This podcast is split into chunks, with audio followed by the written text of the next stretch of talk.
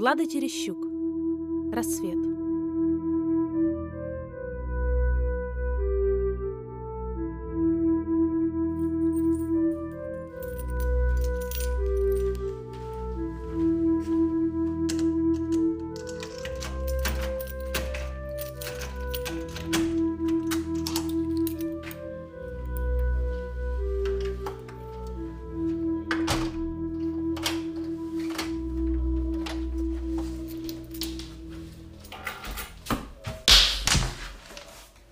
Почему я пришел с работы, а жрать нечего? Сколько тебе повторять, чтоб не шлялась по улицам после школы? Прости. Мама сказала, что ты будешь сегодня поздно. Я думала, успею. Думала она. Я тебя содержу для того, чтобы ты думала. А ну прочь с дороги, иначе еще раз вмажу. Сделал добро. Приютили на свою голову. Даже еду приготовить не может. Идиотский кусок. Что толку с нее? Вырастет такой же малолетний шалавый.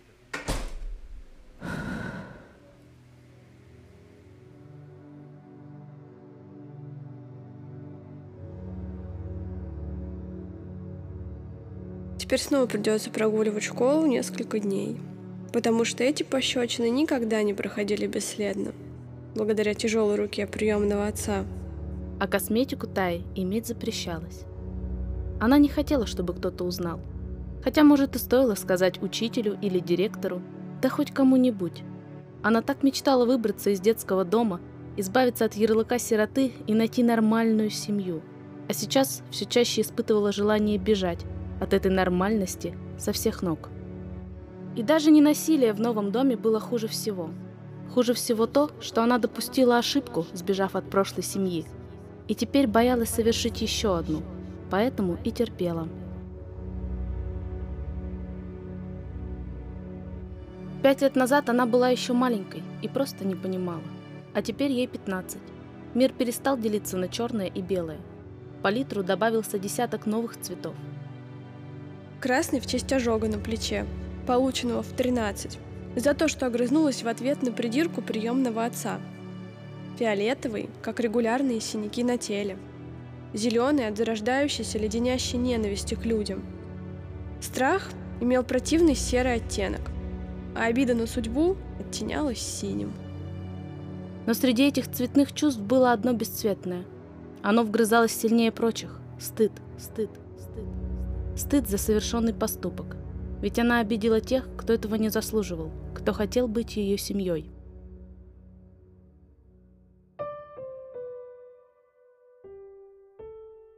Спустя год после возвращения в детдом появилась очередная семейная пара.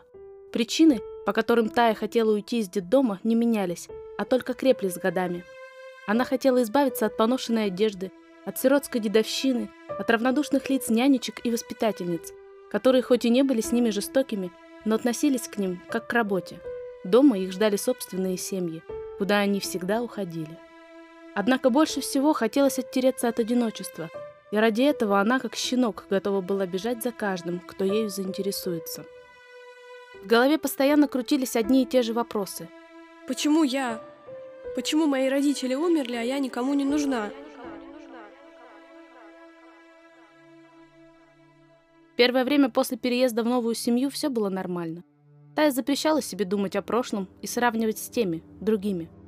Люди, которых отныне следовало называть мама и папа, были бездетной парой уже больше 15 лет. Дядя Ваня работал охранником, а тетя Света шила одежду на дому. Прошло уже более полугода с момента, как она стала частью семьи Башко, когда приемный отец впервые ударил ее. Она и раньше была знакома с насилием, но в детдоме это носило привычный характер. Хочешь выжить – борись. Все детдомовцы знают это правило. И Тая бежала именно от этого – жестокости, ненужности и одиночества.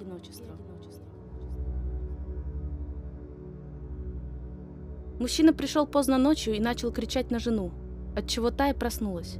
Квартирка была небольшой, 2 комнаты, спальня родителей и гостиная, служившая одновременно девочке спальней, крохотная квадратная кухня и ванная. Днем приемный отец жаловался, что поссорился с начальником, ведь тот сказал, что дядя Ваня, девочка пыталась заставить себя называть его отцом, пока выходила с трудом, не получит отпускные за то время, пока они с женой занимались удочерением. Той ночью она первый раз видела его пьяным.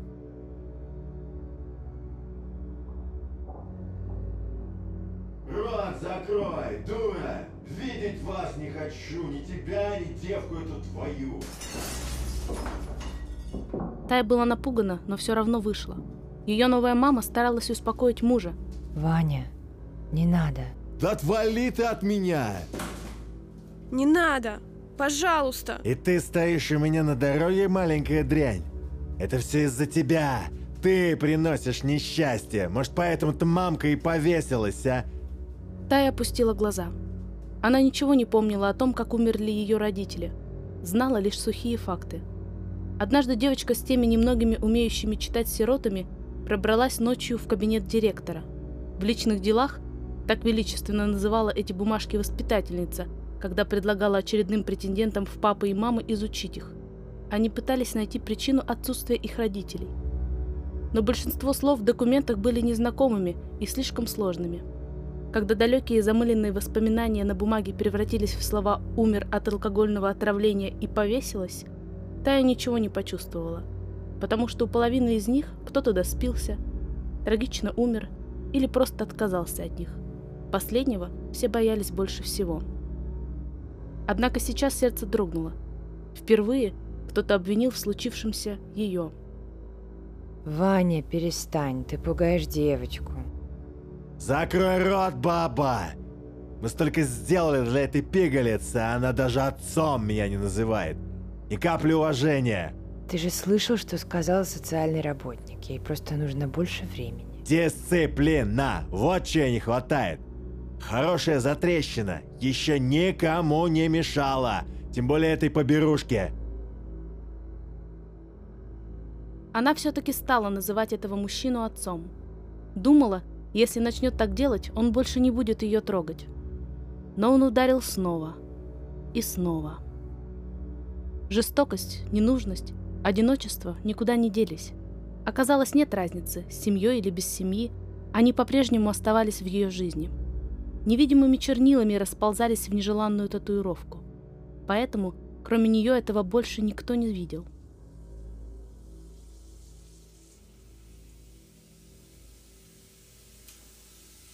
Она боялась, что если отец вернется и снова не найдет приготовленный ужин, то ей достанется еще раз. Поэтому пришлось встать и пойти варить борщ. Тети Светы дома не было. Наверное, поехала к кому-то из заказчиц домой для примерки. Выполняя механические действия в крохотной кухоньке, девочка погрузилась в размышления, которые по одному желанию выключить не удавалось. В этой хрупкой душе не один год велся поиск ответов. Почему эти люди взяли ее к себе? Сначала Тая думала самое очевидное – они хотели ребенка. Только став старше, она поняла, что существуют и другие причины. Семья Башко хотели не ее саму, а тот образ, который благодаря ей у них появился – благодетели. Приютили бедную сиротку на свой страх и риск, решили сделать из нее человека. Ведь не всегда было плохо. Тетя Света была спокойной и покладистой женщиной. Вот только ни разу не остановила мужа, когда тот ее бил. В отличие от Таи, которая тетю Свету защищала и сама попала в круговорот насилия. Да, она знала, что можно позвонить социальным работникам или в органы опеки и рассказать, что здесь происходит. Но что дальше? Опять детдом? Теперь ее уже никто не удочерит. Придется еще 3 года до 18 торчать в этой дыре. Таким, как ей, приходится выбирать лучшее из худшего. Насилие дома вместо сиротства. И она выбрала.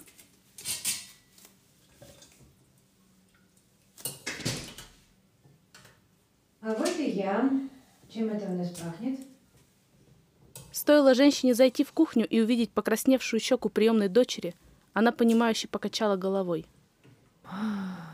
Опять. Не возмутилась, не удивилась, не пожалела. Тая прикусила внутреннюю сторону щеки и лишь коротко кивнула. Ах, милая, ты же знаешь, папа в последнее время нервный из-за этого карантина. Он же мужик, что ему делать постоянно дома? Это мы, женщины, всегда можем найти себе занятия по дому. Мужчинам нужно выплескивать энергию, иначе они начинают поднимать руку. В душе он правда добрый, ты же знаешь. Еще один лживый кивок. Она просто делала то, что от нее ожидали. Никто из взрослых не хотел знать, что на самом деле чувствует ребенок. Они считали, что побои – это способ воспитания. И она бы смирилась, если бы не вкусила той, другой жизни. Из-за этого что-то в ней постоянно сопротивлялось. Где папа? Он накричал и убежал. Наверное, к дяде Гриш пошел. Ему сейчас очень сложно на работе. Папа боится, что начальник его уволит, пойми. Тогда закончи с ужином, а я пойду переоденусь. Дико устала. Тая тоже устала. Она сжимала половник так сильно, что костяшки заболели. Борщ чуть не сбежал, и она поспешно приглушила огонь. Одной нежности почему-то не хватало. Ей хотелось бежать. Бежать так долго, как только сможет. Вот только некуда. Ее нигде не ждали. Это страшное чувство — быть нежданным никем и нигде. Она закончила с готовкой, аккуратно разлила борщ в 2 миски и поставила на столик. А также нарезала хлеб и посолила порезанные помидоры. Все, как любит хозяин дома. После этого постаралась стереть любые эмоции с лица и постучалась в спальню.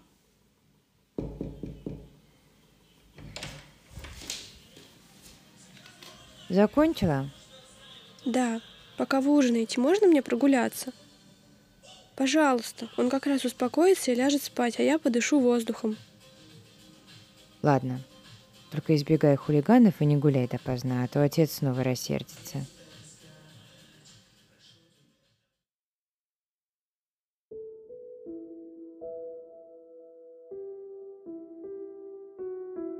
Девочка нашла в шкафу оверсайз-толстовку и переоделась в нее.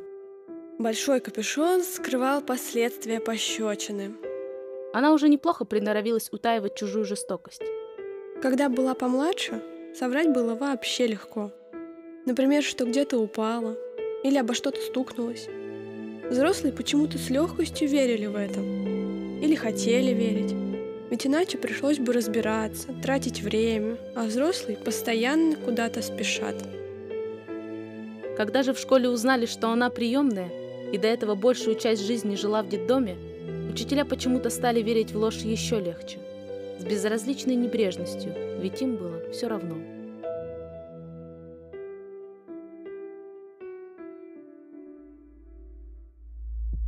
Она вышла из квартиры.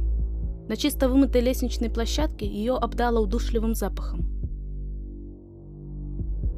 Она спустилась напролет и посмотрела в окно.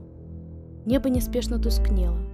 Сияющая небесная лазурь начинала рассасываться в бледно-оранжевую цветовую гамму. Лестница шла по кругу, и девочка посмотрела вниз, на спираль деревянных перил. Схлипывающая тишина выдавливала всю решительность, как зубную пасту из тюбика. В какой-то квартире плакал ребенок. Интересно, а нас соседи тоже слышат? Тогда почему ни разу никто не пришел? Или мне следовало плакать так же отчаянно, как этому младенцу? Захотелось полететь в эту распахнутую пасть высоты. Когда она упадет, то разобьется, разломится на части. Может, тогда снаружи она будет такой же, как внутри.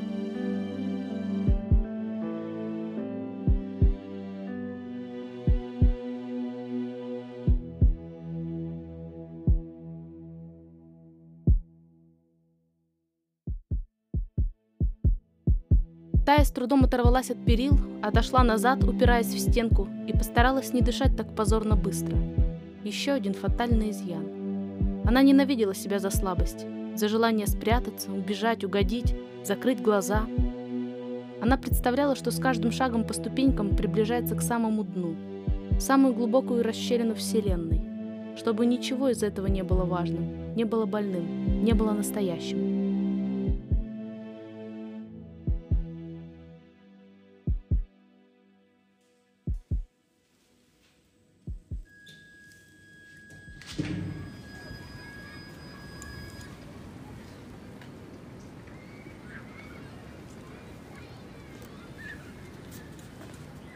Сколько раз я просила так не делать? Хочешь вывести меня? Тая перевела взгляд на незнакомую женщину, которая кричала на малышку лет 4, чьи руки были перепачканы влажным песком.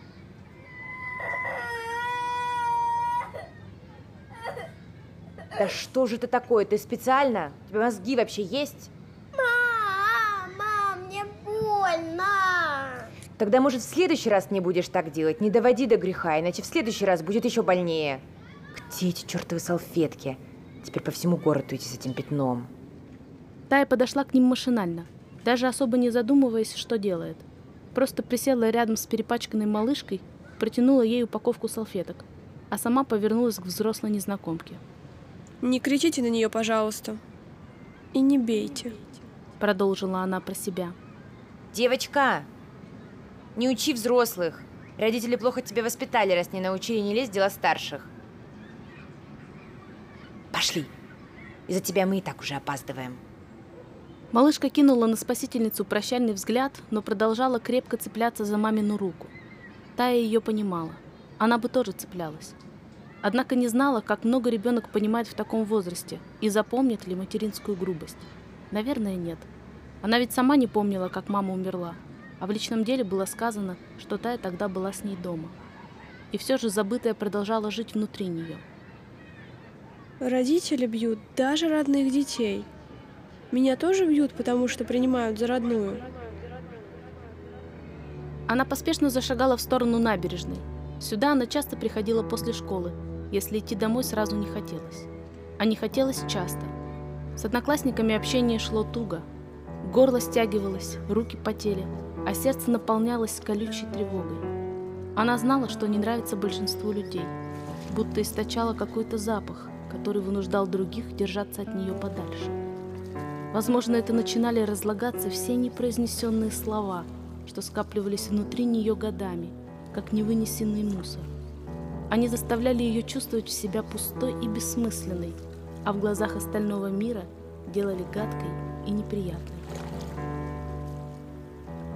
Девочка присела на каменные ступени возле берега и закрыла глаза. Хотелось найти внутри переключатель, превращающий все звуки, картинки и чувства в пустоту. Не получалось. Пришлось разомкнуть веки и столкнуться один на один с застывшей водной гладью и закатом. Тае больше нравились рассветы, потому что они всегда казались выходом из безразличной тьмы и навязчивых воспоминаний. Стоило только подождать. Уверенность, что чернота смоется и рассвет обязательно наступит, успокаивала. Даже если весь мир рухнет, наступит новый день. Тогда, возможно, и в ее душе однажды рассветет. Она будет ждать его и сегодня, когда вернется обратно.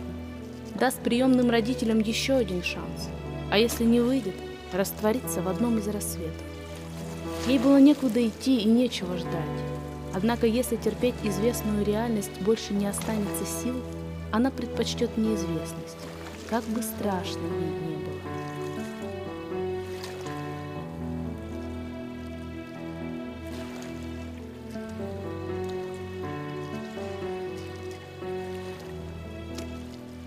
Текст читали Екатерина Виноходова, Маша Макарчева, Кирилл Кинг и Наташа Голуб.